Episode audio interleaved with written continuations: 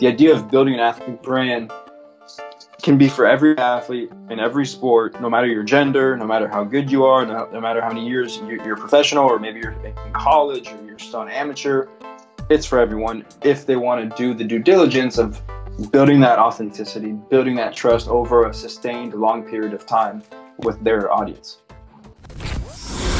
Welcome to the Athlete Story Podcast, your chance to tap into wisdom from athletes and experts in world-class sports. You are about to be taken into a chat about sports careers and related issues between an awesome guest and your listening host, the sports insider, repurposed Olympic mogul skier, and former Freeride World Tour athlete, Anja Bolbjerg. Hi there, Anja here. Welcome back to Athlete Story.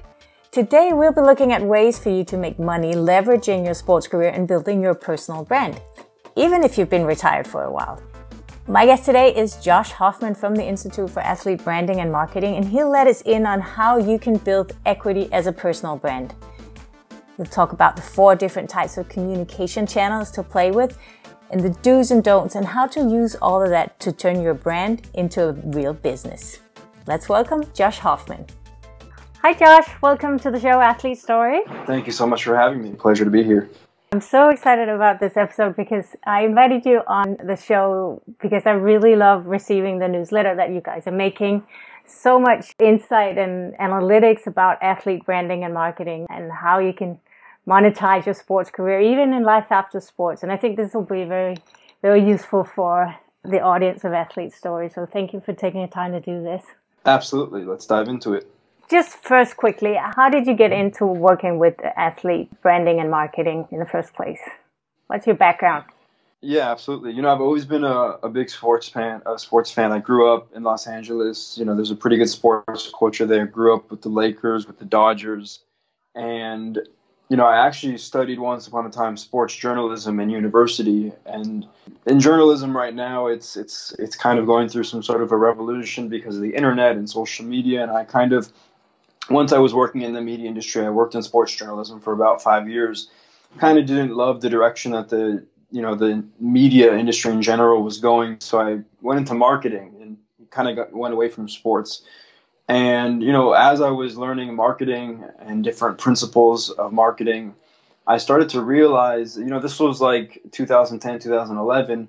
I started to realize there's a tremendous opportunity for athletes to utilize some of these modern day marketing opportunities um, to build their brand, to build their personal brand. And I think if you look at like, you know, pre-social media and post-social media, you know, pre-social media, it was only the, you know, A-list athletes that had the opportunity to get the kind of exposure through, you know, traditional media. And now post-social media, or in the social media era, I should say, any athlete at any level, whether you're the best player, not the best player, whether you play in a mainstream sport, whether you play a, a sport that maybe is, is not so mainstream, every athlete today has the opportunity to receive mainstream exposure and more so to monetize that exposure, to monetize their, um, you know, their profession, unlike athletes could do prior to the social media and internet age. And so, you know, it just kind of took me back to my love of sports. And that's when I started, you know, having conversations with different agents and different people in the industry. And eventually one thing, one thing led to the other. And I started the Institute for Athlete Branding and Marketing. That's cool. So you say a lot of things have changed since you started sports journalism. And of course, that's, you think about social media. But what more like concrete things can you say that are different from the athlete's perspective?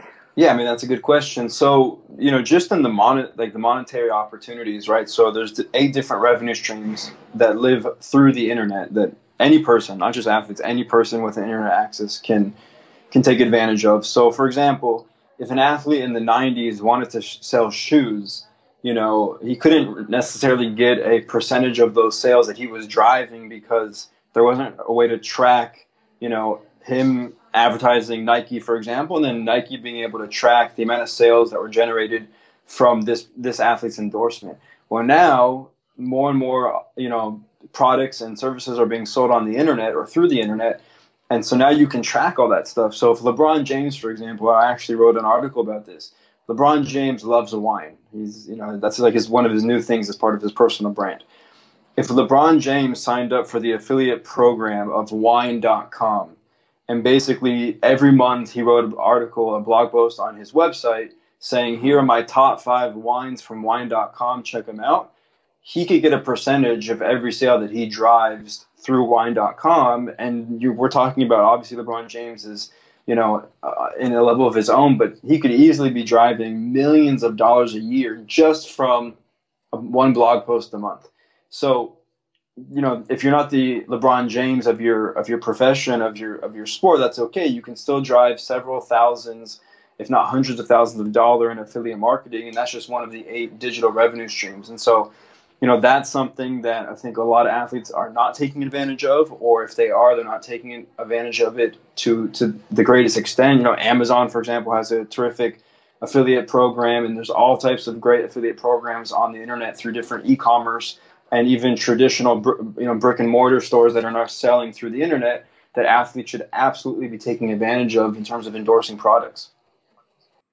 So that sounds like uh, you're saying that athletes should be more going like to be influencers, like we know from the social media and, and more the fashion market, exactly, and stuff like that. Exactly. And I, mm-hmm. you know, I think the, the common mistake that a lot of athletes make, unfortunately, is that they automatically assume that they're an influencer just because they're an athlete. And an influence is something that you actually have to earn, just like playing time is something that you have to earn.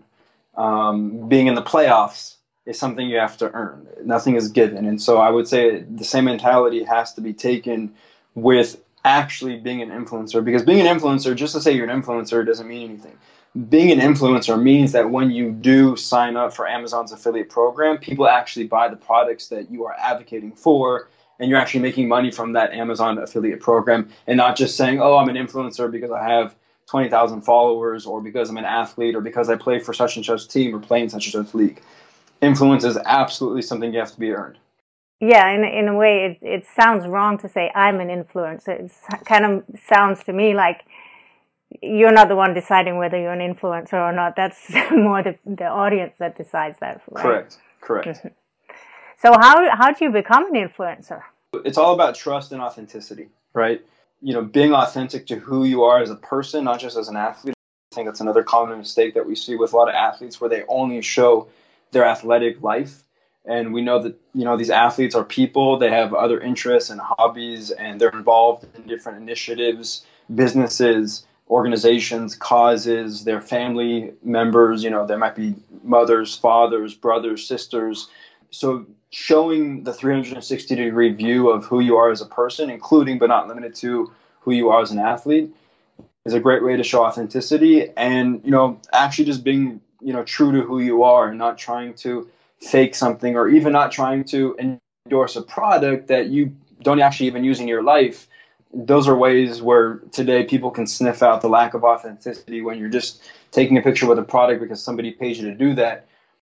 Can explain the difference between taking a photo with whatever product and posting it, as opposed to making a story about it or integrating it into the life and who you are. We see, especially on Instagram, because it's a, you know, hyper-visual platform, a lot of, hey, look, I just got this in the mail, check it out, as opposed to, here's how I use this to benefit myself or to benefit my life in some capacity, and really turning it into, as you said, a story, not just and not just a few sentences about the product. When you make it more relatable to who you are as a person or as an athlete, you know, that's where the true influence is going to take place, as opposed to just posting something because, again, somebody paid you to do it. And I cannot stress enough that authenticity is something that takes several year, years to build, and yet with one post you can ruin it, right? So you could spend two, three, five, ten years building your authenticity as an athlete, as a personal brand,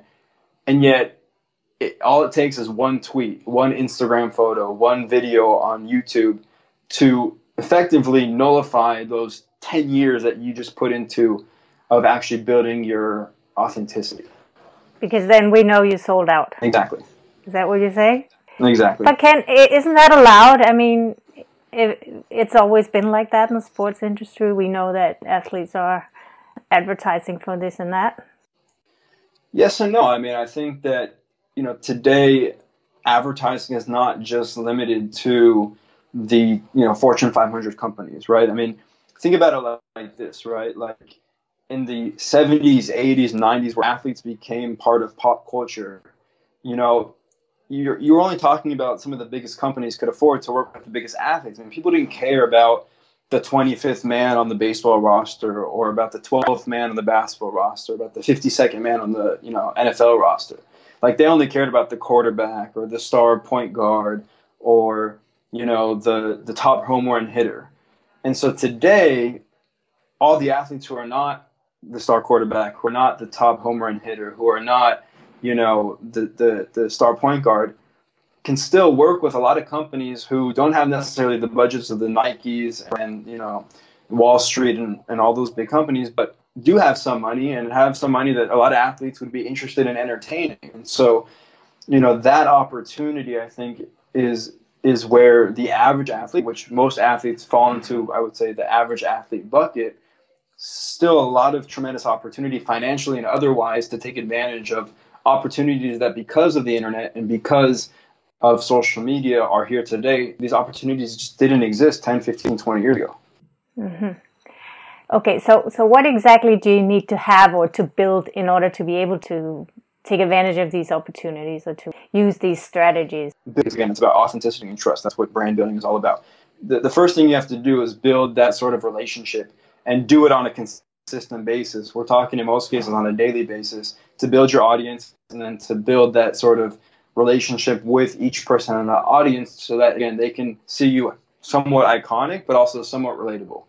Um, from there, it's really about picking and choosing what makes sense for your brand. You know, like I said, there's eight digital revenue streams. Not all eight are going to fit every athlete, but I would definitely say four to six will fit most athletes. And now it's about figuring out what makes sense for you. You know, we worked with an athlete, for example, who isn't really big into uh, products in general. So affiliate marketing just doesn't really make sense for her. She's kind of like a minimalist in that capacity. And okay, so let me just say, affiliate marketing is where you get some kind of commission for selling somebody else's products, right? Correct. Correct. And so, you know, that just doesn't make sense for her brand. And that's where the authenticity, again, comes in.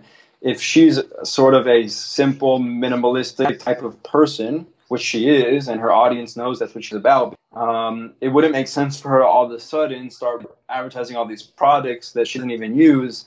Um, and so, you know, it's it's really about figuring out what fits your brand. But with, you know, to answer your question in short, it's for everyone.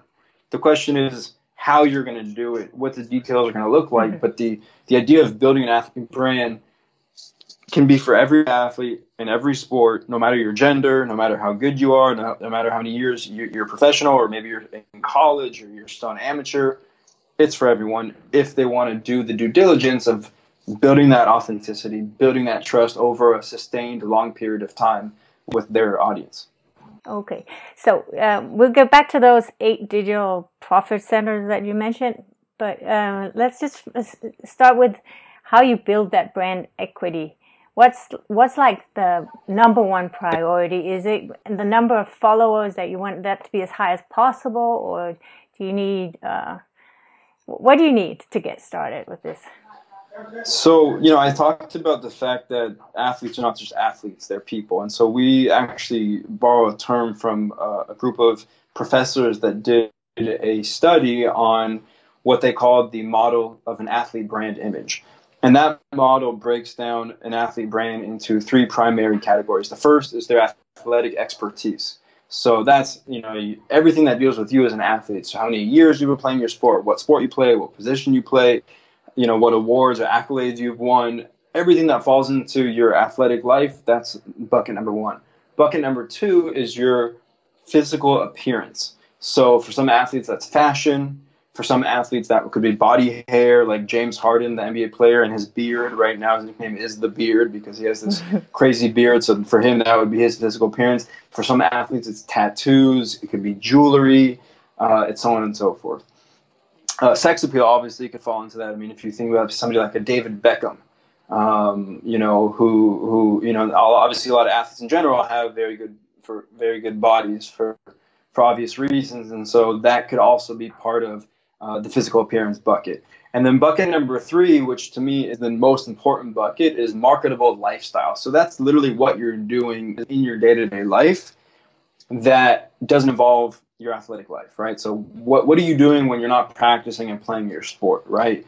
Those are the things that actually most people want to know, because they, they know you're an athlete, right? So they're going to watch you on T V. They're going to see you in the newspapers. They're going to see you online. Now, I'm not saying ignore that part of it, but I'm saying put as much into the marketable lifestyle bucket as you put into the athlete experience and expertise bucket. And when you're able to create this sort of combination between athletic experience and expertise, physical appearance, and marketable lifestyle, that's where the magic happens right there. That three sixty degree combination is powerful, and that's what's going to separate the athlete who only focuses on his or her athletic life versus the athlete who gives you that three sixty degree view of their life. Right, and so that's why uh, an athlete who may not have uh, the best merits uh, on the planet uh, or, or out, super outstanding athletic capacity can still, in this game, beat the one who is uh, Superman in this context. Absolutely, absolutely. That's, that's a very good point. Right. Okay, so um, I know you talk about uh, owned versus, I don't know if you call it borrowed, but the, the media platforms that you can use to, to communicate these these buckets. Correct. Uh, uh, what what what does that mean? Right. So, so this is actually like hardcore marketing now. This is what's known as converged media.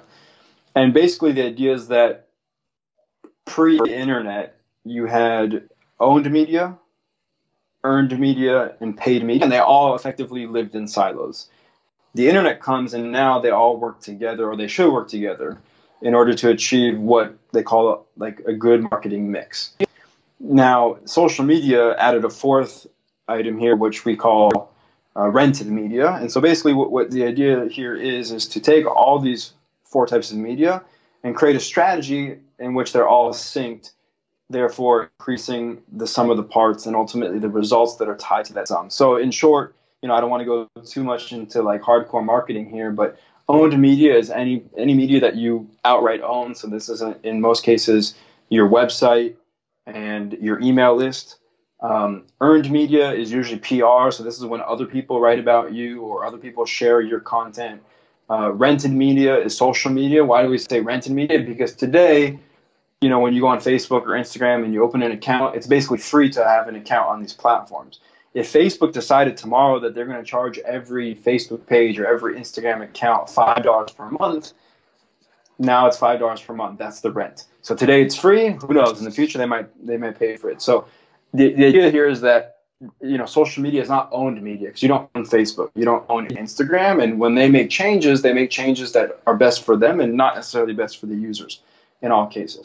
And then the last of those is uh, owned, earned, rented, and and uh, and uh, which one am I missing? Owned, earned, rented, and paid, paid, and and paid. Thank you. So paid media is advertising, right? So it could be social media advertising, it could be Google ads, it could be advertising uh, offline.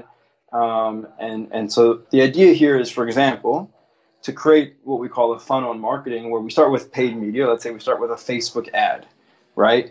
From that Facebook ad, we get people to go to our landing page and our website. So now we go from paid media to owned media.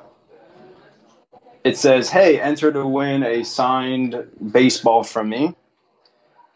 Give me your email. So now I got you to come to my website that's owned media. I also got your email that's also owned media. And then after you sign up, it's going to say, and to increase your chances of winning, please share this with your friends. So now we've also achieved earned slash rented media right. Across that entire sort of funnel.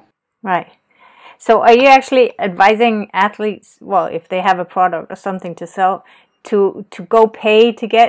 Uh... Go for paid media, do advertising to get people to their website? Yeah, it's, you know, it's a good question, because uh, I think a lot of athletes would say, why would I ever put money into advertising if I'm an athlete? And again, there's there's good reasons to do that. For example, if you want to build your email list, I think that's a tremendous, you know, opportunity. A lot of people still look at email marketing as this sort of um, old school marketing. It's actually still really arguably the best form of online marketing um, is email marketing. Most athletes do not have an email list. A lot of purchases come from email marketing. They don't come from social media, um, at least not, you know, in, in the present day. That might change in the future. Um, and so, you know, if it makes sense, if, if, if we're building, you know, because the idea here is if I can have a, a large email list, then I can, in my using my email list, I can actually use a lot of affiliate marketing. Because again, a lot of purchases today are coming through email, not through social media. And so the idea is, if I if I invest, you know, a dollar into Facebook to get a single email address, so five hundred dollars gets me five hundred emails, and then of those five hundred emails, I make two thousand dollars in affiliate marketing every month. I'm now up fifteen hundred dollars. Right. So five hundred gets me two thousand if you're following the math. Yeah. And also seems like it would be skipping a step, kind of, because I remember when I was competing in mogul skiing, I would have to go down to the race office and send a press release with the fax machine, or go to a phone booth and, and make the calls to the different journalists so that they could communicate out to the people who wanted to know how I did and stuff. But now you, you're saying you can you can write those kind of press releases, but directly to the fans if you have an email list, and you don't yeah, need you to can, depend on whether the media has a better story, or you can get it out there. Absolutely, and and moreover, it it's that it doesn't even have to be after the fact anymore. You can even show a lot of this stuff live, you know, because obviously Facebook and Instagram and Twitter all have live, you know, broadcasting capabilities now. So there's tremendous opportunities to show people what you're doing before you compete, while you're competing in some cases, and after you compete. And again, that three sixty degree view, you know, it's it's like, you know, for me, if I, if I could tell you, you know, I know what my favorite athlete's pregame meal is, I know what he does in warm-ups, then I go watch the game, and then after the game, I know where he's going out to dinner. I mean, the amount of equity that he's building in me as as a fan, I mean, it's through the roof, right? Like, when was the last time, you know, in the history of sports where you knew all those things about your favorite players? Like, it's just crazy the amount of access that we have now to these people, and the people that take advantage of it and monetize it are the ones that win here. Right. Let's get back to those eight digital profit centers, because um, I'm sure that people want to know how can they make money of this, because it's an investment of time, right? If you have to write all these things and post all these things. So what are those eight ways? Correct. It's an investment of time, and it's also an investment of money. So the eight digital revenue streams, and you can check it out mm-hmm. um, on our website as well, I A B M dot co. First, we have, mm-hmm. we talked about affiliate marketing. We have sponsorships. So this could be, for example, if you want to have a podcast, so you could get a sponsorship for your podcast. You could have sponsored content, which is a company pays you to do a series of videos that are not necessarily about them, but that they're sponsoring. So it's A B C video series presented by X Y Z company. You have revenue sharing through YouTube and through Facebook. So in other words, YouTube and Facebook run ads against your content, and you get a percentage of the ads that those, or of the revenues rather, that those ads generate for Facebook and YouTube. So, so is that when, if you post a video and there's an ad before that video starts, is that what, what you're talking about? Correct. Correct. Okay. So we have e-commerce, number four. Number five, we have original mm-hmm. content. What, what does that mean? It means that you could effectively set up your own Netflix-style membership program where people pay for specific content or specific access to you. Mm-hmm. We have, on top of that... Can you give an example of that? Let's say you want to have... And you know, this is kind of old school, but there's a new school way of doing it. Let's say you want to have a fan club, right? What does that mean? It means every week or every two weeks, I'm going to do a private live chat, me being the athlete, with my diehard fans, and they're going to pay ten dollars a month or twenty dollars a month, and they're going to get to be part of this live chat. Right. That, that's actually what the the media used to do in the old days, right? They would have you uh, uh, exactly. come on. Uh, yeah. Exactly. Right. Or, or you could, instead of doing live content, you could do produced content. So you could put out specific content for these fans who sign up for, you know, this sort of membership offering. So original content, either way you cut it, live or pre-produced, is a hugely untapped opportunity for athletes. We also have memberships. Now, memberships can be for actual physical things. So, for example, a lot of athletes get a ton of free gear, right? And so you could – have you ever seen these, uh, you know, these these companies that send out these boxes every month of, like, dog treats and, like, you know, makeup? And there's all, there's all these, like, companies now that they call them these, like, you know, like, for example, the dog treats one is called BarkBox. What does it mean? It means you have a dog, and instead of going to the store every every month to buy new dog treats for your dog or dog food, this company BarkBox is going to send you once a month, every month, a like little kit of dog treats, and you kind of you can customize and everything, and you it's a membership fee. So I don't know I don't know how much they charge, fifty dollars or something. So athletes can do the same thing. They get a bunch of free gear. They can put all their free gear into and disseminate it to their fans that want to pay for this monthly subscription. On top of that, you can do giveaways. So, you know, some athletes will get free tickets to certain sporting events that they participate in. So you can say, you know, everyone who is part of this membership program also will be entered automatically into winning one of ten free tickets that I get every month. So memberships is a big opportunity there. So we talked about affiliate marketing, and you know, the idea here is that all these revenue streams are not necessarily for every athlete, but there's definitely, I would say, four to six that no matter who the athlete, no matter where they're at in their professional career or what sport they play or how much exposure they're already getting, with the right strategy — that's really what we focus on at the Institute for Athlete Branding and Marketing — with the right strategy, you can pull these together to make decent money, right? And what you put in, you're going to get out, uh, literally and figuratively. But also, a lot of athletes today who are already, you know, you wake up and you have ten thousand more followers just because, can take advantage of these things to make what would be, you know, considered really, really good money for the average person. I can give you some statistics that, you know, certain influencers, right? So these are not athletes. These are influencers who have spent years building up their personal brand, who are now making literally dozens of thousands of dollars per month through each of these re- re- revenue streams, right? So, again, if you're an athlete, you already have that camaraderie, you already have that cultural respect that comes with athletes in today's sort of, you know, society. If they, if these influencers who you've never heard of before can make hundreds of thousands of dollars per month and millions per year, then athletes certainly can do it if they do it through the right marketing and right sort of athlete brand building. Yeah, well, and it might not be the main focus, though, because if you're like an influencer, quote unquote, and that's your lifestyle, then you have all day, all night to do your posts and your stories and your this and your that. But if you're an athlete, your your prime job is to be good on the field or on the court, or so. Correct. But we all we also know that athletes have people that are already in their lives that can help with this.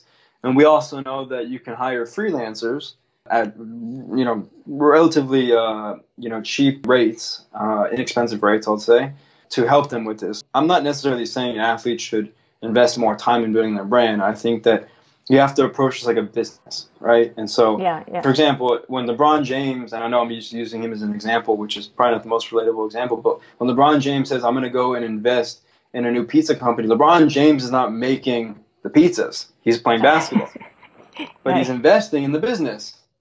And so I think athletes have to look at this the same way, where, you know, this is not just, oh, let's put a few photos on Instagram, or let's put a few videos on YouTube, or let's put up a website because it looks cool. It's no, I'm approaching this like a business. I'm going to invest a certain amount of time and money into it. And I'm also going to build a team around me that is going to help me facilitate the day to day, so that, like you said, I can focus on the real moneymaker, which for most athletes is the sport itself.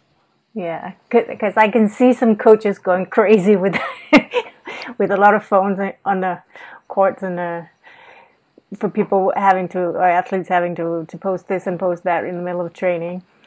Might not be the best mix. Uh, well, I mean, listen, the, the, the videos and the cameras are already there, right? Because the media, in, in, in many cases, is already there filming practices and, and so on and so forth. Obviously, certain practices are closed to the media, so let's put those aside. But, you know, a lot of media are, are at different sort of, um, you know, non-game, um, you know, media opportunities. And so if if I'm an athlete, I'm saying, okay, well, every time that the media is invited to take footage or to take photos or whatever they need to do, I'm also going to bring my video person to do the right. same thing.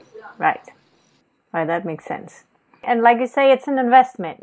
the the athlete who retires with, I don't know, um, a million followers has equity there. Absolutely. Okay, well, I want to get to uh, one more thing, which is uh, you talk about uh, the athlete's life story being everything. And of course, me being athlete story, I think that's very interesting. But I'd like to hear your perspective and hear, hear it coming from you. Why do you say the athlete's life story is everything? Literally, you, you yeah. say. You know, we all have interesting life stories, and we all have a platform today to tell those stories. And I fundamentally believe that the more you know about somebody, the more empathy, the more respect, the more admiration that you have for them, um, no matter what that story is. Some people, yes, have better stories than others, but, you know, something really interesting happened to me. I was watching the show Narcos on Netflix, which is, if, if people don't know that show, it's about Pablo Escobar, who's the Colombian drug lord who killed, you know, thousands of people and ruined thousands of people's lives and was involved with crazy drug trafficking. So I, I watched this series. It was a fiction series on Netflix, and I walked away from that series actually feeling a little bit bad for him. Why did I feel bad for a Colombian drug lord who's considered the biggest narco-terrorist in the history of modern-day drug trafficking? Because I got to see, you know, through this this series who he was as a person. He was a family man. He was a ter- terrific father. He actually loved his country, Colombia. Did he do some pretty, you know, crazy things and some things that, you know, obviously were illegal and immoral? Absolutely. Do I condone those things? Absolutely not. But I understood more about him than just the title narco-terrorist. And so I think athletes can take something from this, which is to say, you know, if you're just an athlete, you just have that term athlete next to your name. You don't have father, daughter, you know, uh, animal rights uh, activists, or, you know, what, what, whatever the different, you know, things that you're involved with on a day-to-day basis that might not necessarily have to do with the sport that you play and the reason that you're in the limelight. Um, I think LeBron James does a really, really, really good job of this. You know, he's very well known for speaking out against things that he's passionate about. And again, like, I brought up the fact that he loves wine, right? Like, loving wine has nothing to do with him being a basketball player, but that's what he talks about because that's part of his life in some capacity. Uh, he obviously cares enough about it to share it with his with his audience. And there's opportunities there for him to monetize if he wants to do that through, for example, like I said, affiliate marketing. Tying all those things together, giving your fans the ability to know where you've come from, how you've got here, that it hasn't been all fun and games. That's the relatability aspect, right? But then also showing the larger-than-life aspect of, you know, this is why you should look up to me and admire me. When you give that whole life story, also your day-to-day story today, I can't stress enough, that is absolutely where the magic happens. And that's where you're going to, especially for the athletes who, again, a lot of athletes, you know, well, I'm not LeBron James. Well, I'm not, you know, Ronaldo. Well, I'm not Messi. Well, I'm not Roger Federer. Well, I'm not Serena Williams. Like, that's true. The average athlete is not one of those individuals. And yet, at the same time, you're still an athlete, you still have that cultural respect, and you have the platforms today to connect with the people that you want to connect with in terms of the audience that is either following you already or that you can attract through the right types of storytelling and brand building. Okay, so so what are the right types? Because we, I often hear athletes say, well, I just don't know what's so interesting about me. And it, which can be hard to see uh, uh, if you look at yourself, right? You can always see what's interesting about other people, but not necessarily what's so interesting about you because you're just you to you, you know? Correct. That's correct. I mean, listen, we all have intricate and very detailed lives, and we all do things based on, you know, like, for example, we were, we, we were consulting with an athlete who actually retired from her sport and was going to business consulting based on creating a, you know, her, her whole thing is, why was I successful as an athlete? Because I was mentally strong. And she was able to relate mental strength to the business world. So there's a lot of things that athletes are exposed to that can be translated to other aspects of life that are interesting to enough people, right? You don't have to go and get, you know, fifty million followers to be a successful athlete brand. You only need uh, you know, sometimes a, a few thousand and sometimes a few hundred thousand. There's enough people out there in the world mm-hmm. that will be interested in your story. It won't appeal to everyone, but it'll appeal to enough people right. to where you can monetize and create what we would call a successful athlete brand. Yeah, I think that's that's where the the story becomes valuable to yourself. Like if if you dig deep into your story, you'll see patterns of uh, her. In her example, it would be events where the mental strength was exceptional, or she knew how to mobilize it uh, in ways that, that she can talk about, and and that's that's how she finds her own value in her own story. Exactly.